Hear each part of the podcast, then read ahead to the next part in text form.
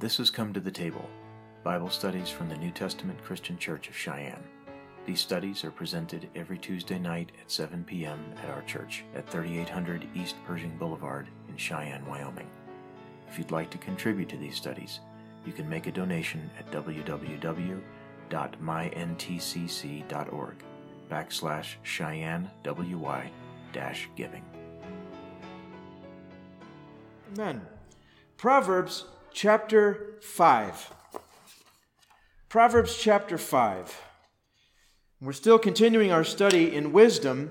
We want to be where the Lord wants us, and if He wants us in Proverbs and He wants us learning wisdom, then let us learn in wisdom and let us grow. And so last week was one of those that just deals with a pretty heavy subject. So, Proverbs chapter 5 we concentrated on the paragraph that began in verse 3 about the lips of a strange woman dropping as honeycomb and, and, her, and her mouth being smoother than oil. And there was some humor in this because you can tell exactly what he was talking about. He wasn't talking about uh, weird women, he was talking about women that are untrustworthy and enticing. And in the greater context that we're going to come into in the back part, in the back part of this chapter, uh, it takes on it takes on an even greater scope of what he's talking about. And really, tonight, what we're going to be looking at is being satisfied with what you have and not wanting what someone else has.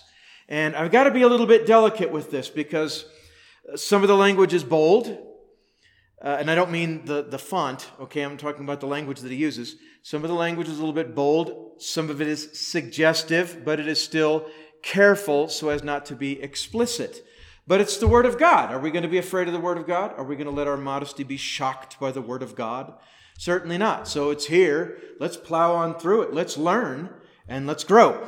But as a quick review, because it ties directly into what we're going to be talking about, uh, verse 3 says, For the lips of a strange woman drop as an honeycomb, and her mouth is smoother than oil but her end is bitter as wormwood, sharp as a two-edged sword.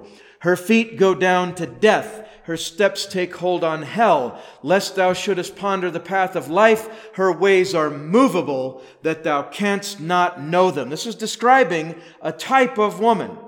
It's a type of woman that is, if you were to uh, put a label on her, you would call her trouble. You would also call, or, or there's, a, there's a, a, phrase I used to use many years ago when I was a bachelor preacher. I used to call a woman like this hell bait. Hell bait.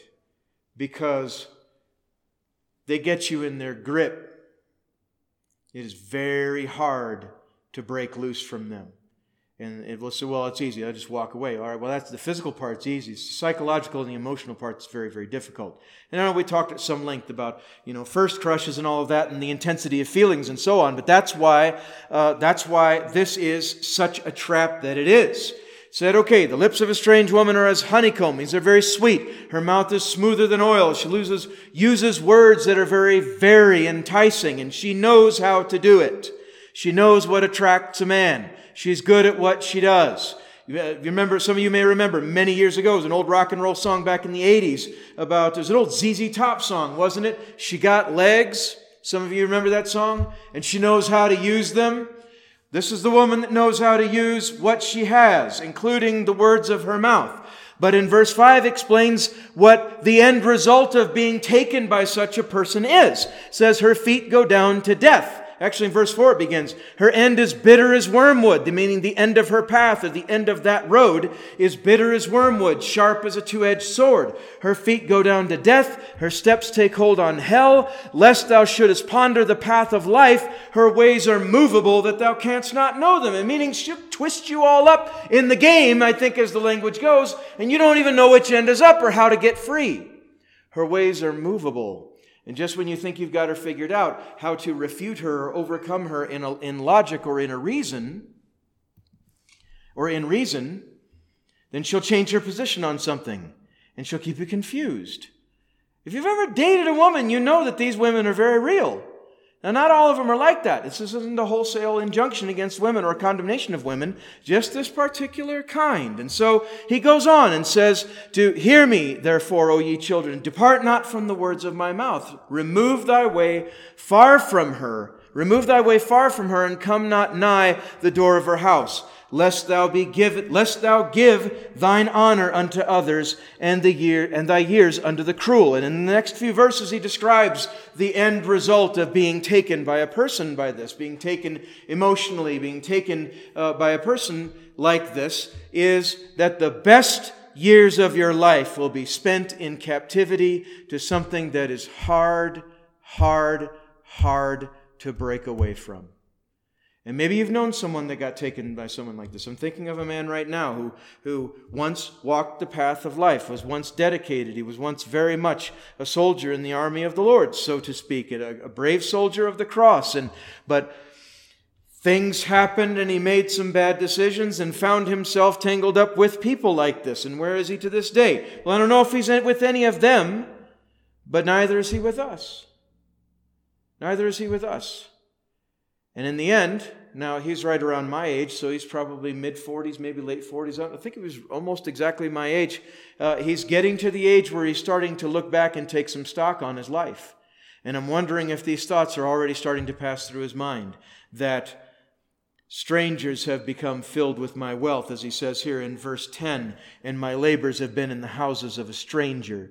And in the last, he'll end up mourning when he's come to old age and he's come to the twilight of his life, wondering, or filled with regrets and wondering what would have happened if I had stayed faithful and kept myself, if I had kept my heart with all diligence. Because last week's teaching stemmed from that. That was at the tail end of chapter 4. Keep thy heart with all diligence, because out of it are the issues of life. And that led into this teaching, which will lead into what comes after that. So now let's jump into the new stuff. Verse 15. This is the new stuff.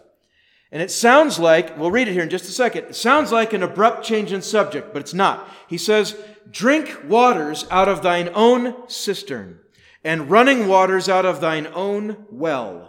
Let thy fountains be dispersed abroad, and rivers of waters in the streets, let them be thine own, and not a stranger's with thee.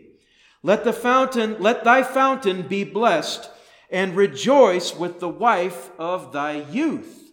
Let her be as the loving hind and pleasant roe. Let her breasts satisfy thee at all times. This is what I was talking about. So don't be shocked. He said it right here. It's there. What are you going to do with it? Okay? He said, Let them satisfy thee at all times, and be thou ravished always with her love. And why wilt thou, my son, be ravished with, the, with a strange woman and embrace the bosom of a stranger? For the ways of a man are before the eyes of the Lord, and he pondereth all his goings. All right, let's stop right there and let's back up to the beginning of this. So, what on earth is he talking about? Cisterns and fountains and rivers of waters in the streets and all of that, running waters. What is he talking about here?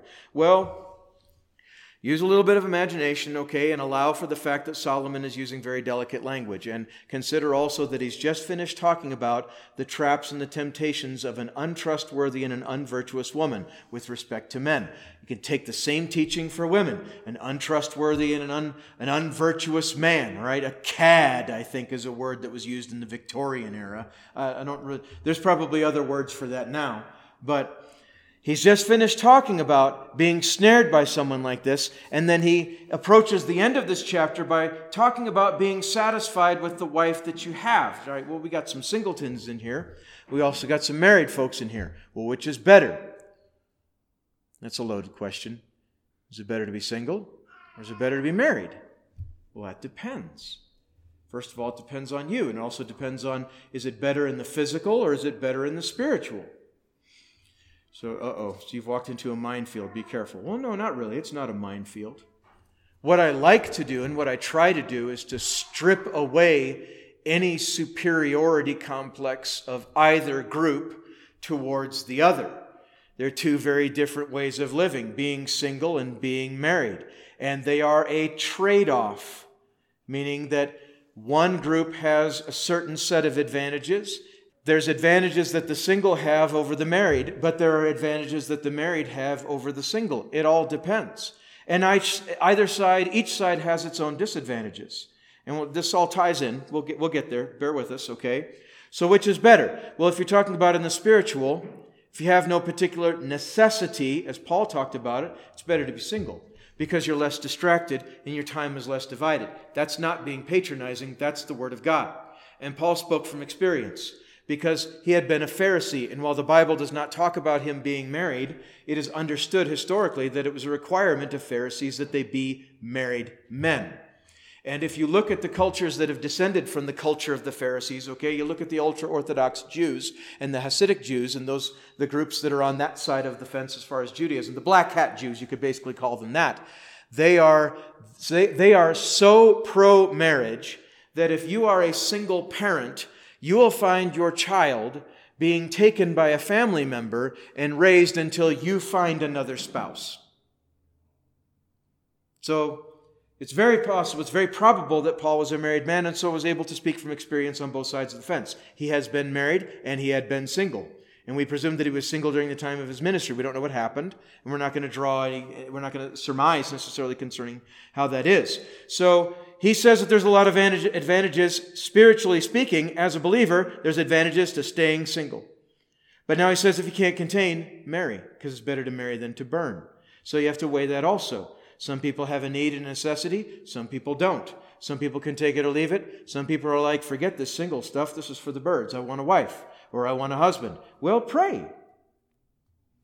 Pray and reach out to somebody. You might get them saved. But be careful how you do that. We're bringing all of that up because of the context of his teaching. In verses 3 through 14, he's talking about avoiding avoiding the unvirtuous woman and the temptation, the temptation for that.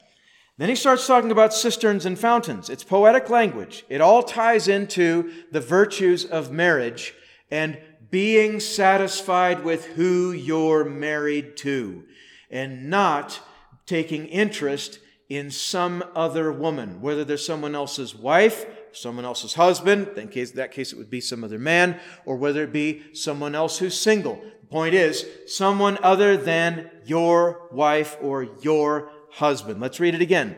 Drink waters out of thine own cistern, not somebody else's. And running waters out of thine own well. What's he saying? Satisfy your needs with the person you have. Let thy fountains be dispersed abroad, and rivers of waters in the streets. Let them be thine own, and not a stranger's with thee. Don't share your spouse with someone else. That's weird, man.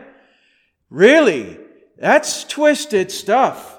I mean, that goes beyond even polygamy. And polygamy, while God never expressly forbade it there, and it forbade it in the Old Testament, and he tolerated it in the Old Testament. It wasn't something he necessarily liked, but he put up with it for whatever reasons. We might surmise, or we may just leave that alone. This goes beyond that. It's like, well, this guy's got two wives. That's that's odd. Okay, well, yes, it's odd. But but even even polygamists weren't practicing wife swapping, right? That is some that's some real uncleanness going on there. That is some serious sexual immorality. You're not just adulterating one marriage, you're adulterating another one. That's really bad stuff. We don't want to go there. We don't ever want to go there. So why are you bothering to teach this? None of us would ever do that. Well, because it's in the Word and it's there. We need to know it. We need to know it. We need to understand it. He said, Let thy fountains be blessed. Let thy fountain be blessed and rejoice with the wife of thy youth. Let her be as the loving hind What's a hind? I think it's an archaic word. It refers to a deer, doesn't it? It's a kind of a deer. Let her be as the loving hind of the pleasant roe. Let her, we already talked about that, satisfy thee at all times, and be thou ravished always with her, with her love. Let's emphasize that. Be thou ravished always with her love, not somebody else's. And he even ask the question in the very next verse. And why wilt thou, my son, be ravished with a strange woman? and embrace the bosom of a stranger. Well, I know why. We know why, if you look into the psychology of it, why some people are unfaithful in there. So there's many reasons why, but one of the reasons, many potential reasons why, but one of the reasons why is the novelty of someone who's new, right? Especially if you've been married to someone for a while and, and maybe things are getting a little stale. Maybe they're getting a little boring. Maybe this is more appropriate as far as the details of this might be more appropriate in a marriage class or something like that. And we did talk about this in School of Virtue last year when we taught on marriage, didn't we? Well, sometimes people get tired of the person that they have, and so they start getting wandering eyes. There's other expressions for that, like the seven year itch things like that that lend kind of a humorous angle to it, but rest assured, there's nothing funny about it. Wandering in an unfaithful heart, a restless heart, in that, in that respect, it's really a lot of times it's restless flesh. And so, well, so what if things have gotten dull? Spice them up a little bit. All right? Do something. Don't sin, but we don't step outside the ordained the ordained institution of marriage. This is okay to teach us. I know we got single folks in here, but it's not like you can't understand this, and it's good to know, at least for the future. And if it's something that you've already resigned to, uh, uh, whatever, that ship has sailed, I don't ever want to be married, well, then praise God. You can dedicate yourself that much more to the Lord. But here it is, let's face it head on. Why wilt thou, my son, be ravished with a strange woman? Well, because of the novelty of the new. There's something new there. I haven't known this person in the biblical sense. Maybe there's something, maybe there's something different and better there that I don't have with my own wife. It's a trap. It's that old Star Wars meme. It's a trap. It's a trap. Go back to verse 3, what we were talking about. She's a strange woman. It doesn't matter how sweet her lips may drop as honeycombs. It doesn't matter how smooth her mouth may be as oil. It doesn't matter what her dimensions are, her measurements are. It doesn't matter how gorgeous she may be. It's a trap. Well, the Lord brought someone else by my life. What? That's crazy. That's called someone trying to take, that's someone trying to, to use the Lord as their scapegoat for their adulterous heart. The Lord didn't bring anybody by your life if you're already married. Well, he was, he's not a good husband. He doesn't compliment me every three days or every three hours about my clothing or my hair or my looks. Or, or the man, the man, well, I don't feel loved anymore. I just don't feel loved anymore by her. She doesn't, she doesn't, she doesn't fill in the blank. I mean, there's so many different examples that are there. It may not be Camelot, it may not be a fairy tale uh, marriage, but it's a marriage. And you guys took vows and said, I do. And you reinforce that in the language of your vows. If you took the traditional American vows, I don't know if they came from America, they're probably, you know, whatever, English vows or what, I don't know what the origin of them were, but if you took the traditional vows about in sickness and in health and for better or for worse or for rich or for poor, till death do us part. And that's what marriage is. And that's why those vows are framed the way they are. It took vows usually in a church. And even if it wasn't in a church, it was a justice of the peace or, or whatever it was. It's a marriage, man. It's a marriage, and it's supposed to be until somebody dies, either the husband or the wife. He's saying, be satisfied in that. Okay, well, then, then there's, the pro- there's the problem right there, preacher. I'm not satisfied in my marriage. I love my spouse, but I'm not satisfied and I don't know what to do with it. Well, there are experts. There are counselors. There are things like that. There are things that can be done. There, hope, there, there are things that can be done. There are pastors that can give counsel. Just saying. I don't, I'm not particularly in love with marriage counseling, but I've done it. A lot of times it just turns into a refereeing session between two warring factions that, that are trying to get somebody else on their side. But there's help to be had. The word tells us, Let thy fountain be blessed and rejoice with the wife of thy youth. Well, I'm not young anymore. Well, that doesn't matter. You're still married to them, okay? Let her be as the, and see that, this lays some responsibility on her too. Let her be as the loving hind or as the pleasant roe. And so there's a little bit of responsibility on the wife too, you know, don't let yourself go. Oh, this is getting real, isn't it? Oh, this is deep. Can you move on, Pastor? Can you move on to, move on to something else? Move on to chapter 6, where he talks about surety and, and using the ant as an example of industriousness. We want to get to that stuff. This is unpleasant. Well, let's cover this. Let's nail this down, okay? And then we'll move on. And it's our intention to get into chapter 6 tonight. Let her be as the loving hind in the pleasant roe. But eventually, even that's going to fail. You still don't get to put her away. Okay? One person, one person complained, I think it was in a movie many years ago, this, this was a middle aged woman complaining about her husband's loss of interest in her. She said something about how uh, uh, everything's great until uh, her wording was, but the moment you start to show your age, they want a newer model, like they were cars or something. Your wife's not a car, she's your wife. You don't get to trade her in. You don't get to trade up. You don't get to trade down. Praise God for that. You don't get, you don't, you don't get to go there. You don't get to do that. You keep what you got and be satisfied with her. And if the two of you aren't satisfied with one another, seek some help. Pray. Pray. And you got to remember, you're supposed to love one another. Amen? And this is a little bit of that this is a little bit of that school of virtue class coming out in tonight's teaching, okay? That well, they're not fulfilling their biblically ordained role in the marriage, you know. She's not fulfilling her role. He's not fulfilling his role. All right? Well, they need to fulfill their roles, yes, but all right, well, he's fulfilling his role, but he's a tyrant.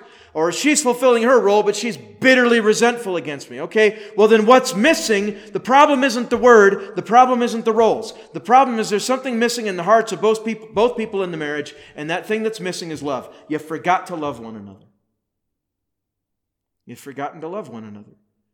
Because love is what lubricates all of that machinery. Love is what lubricates uh, and, and, softens all of it and, and makes it not only endurable, it actually makes it quite pleasant. It's actually very, very nice when people are being what they're supposed to be as, by the, as per the word, as far as a husband and a wife, and doing what they're supposed to do. Again, as far as being a husband and a wife. It can be quite nice. And love makes all of that possible. Love keeps the man, keeps the husband from being a tyrant and a boss man. And love keeps the woman from being a bitter shrew, resentful, and hating every single hour of it. So, all right, we'll, we'll leave that and we'll, we'll, move on. So he says, Let her be as these things, and so on. And wilt thou, why wilt thou, my son, be ravished with a strange woman and embrace the bosom of a stranger? Don't go that route. Because believe it or not, most things are going to be the same. Though the personality is different. Well, maybe it is, but is it really worth going to hell for? I'll tell you right now, and if I may be so bold and plain in my language, the best sex in the world isn't worth two minutes in hell. It isn't. The most beautiful woman, the most dashing, wealthy, successful, or whatever it is that attracts men to women, the, you know, the most awesome man, the most awesome woman, the most desirable of either one of them, they're not worth two minutes in hell. They're not worth one. They're not worth it. Guard thy heart. We'll go back to chapter 4, the end of chapter 4. Keep thy heart with all diligence, for out of it are the issues of life. And he concludes that saying, For the ways of a man are before the eyes of, of the Lord, and he pondereth all his goings. What's he saying? It's a warning. It's a warning tacked on to this back end, to the back end of this teaching on being satisfied with who you have, if so be you have someone, being satisfied with him, being satisfied with her, okay, uh, as all gender appropriate understandings, perspectives are considered. You know what we're saying. Not men with men, not women with women. I think we've nailed that down pretty solidly lately, haven't we?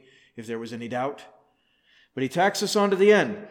God knows all the ways of man. He sees all of it. Oh, it's just going to be a one night stand. Nobody will know. God will know.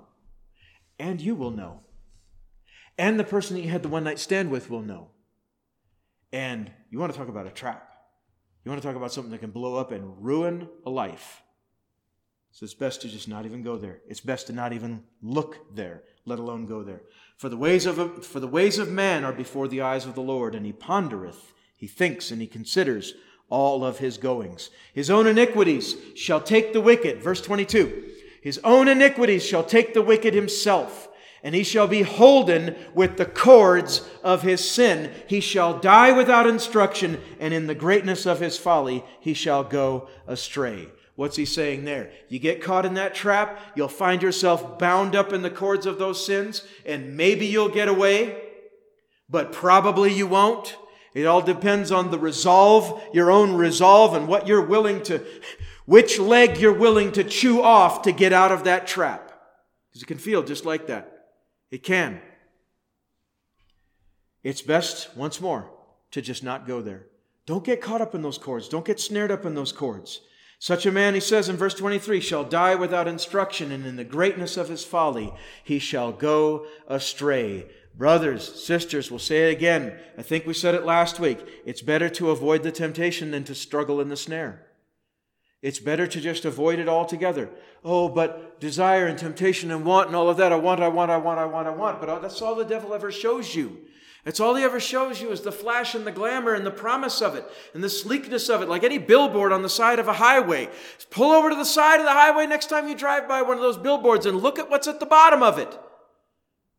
Trash.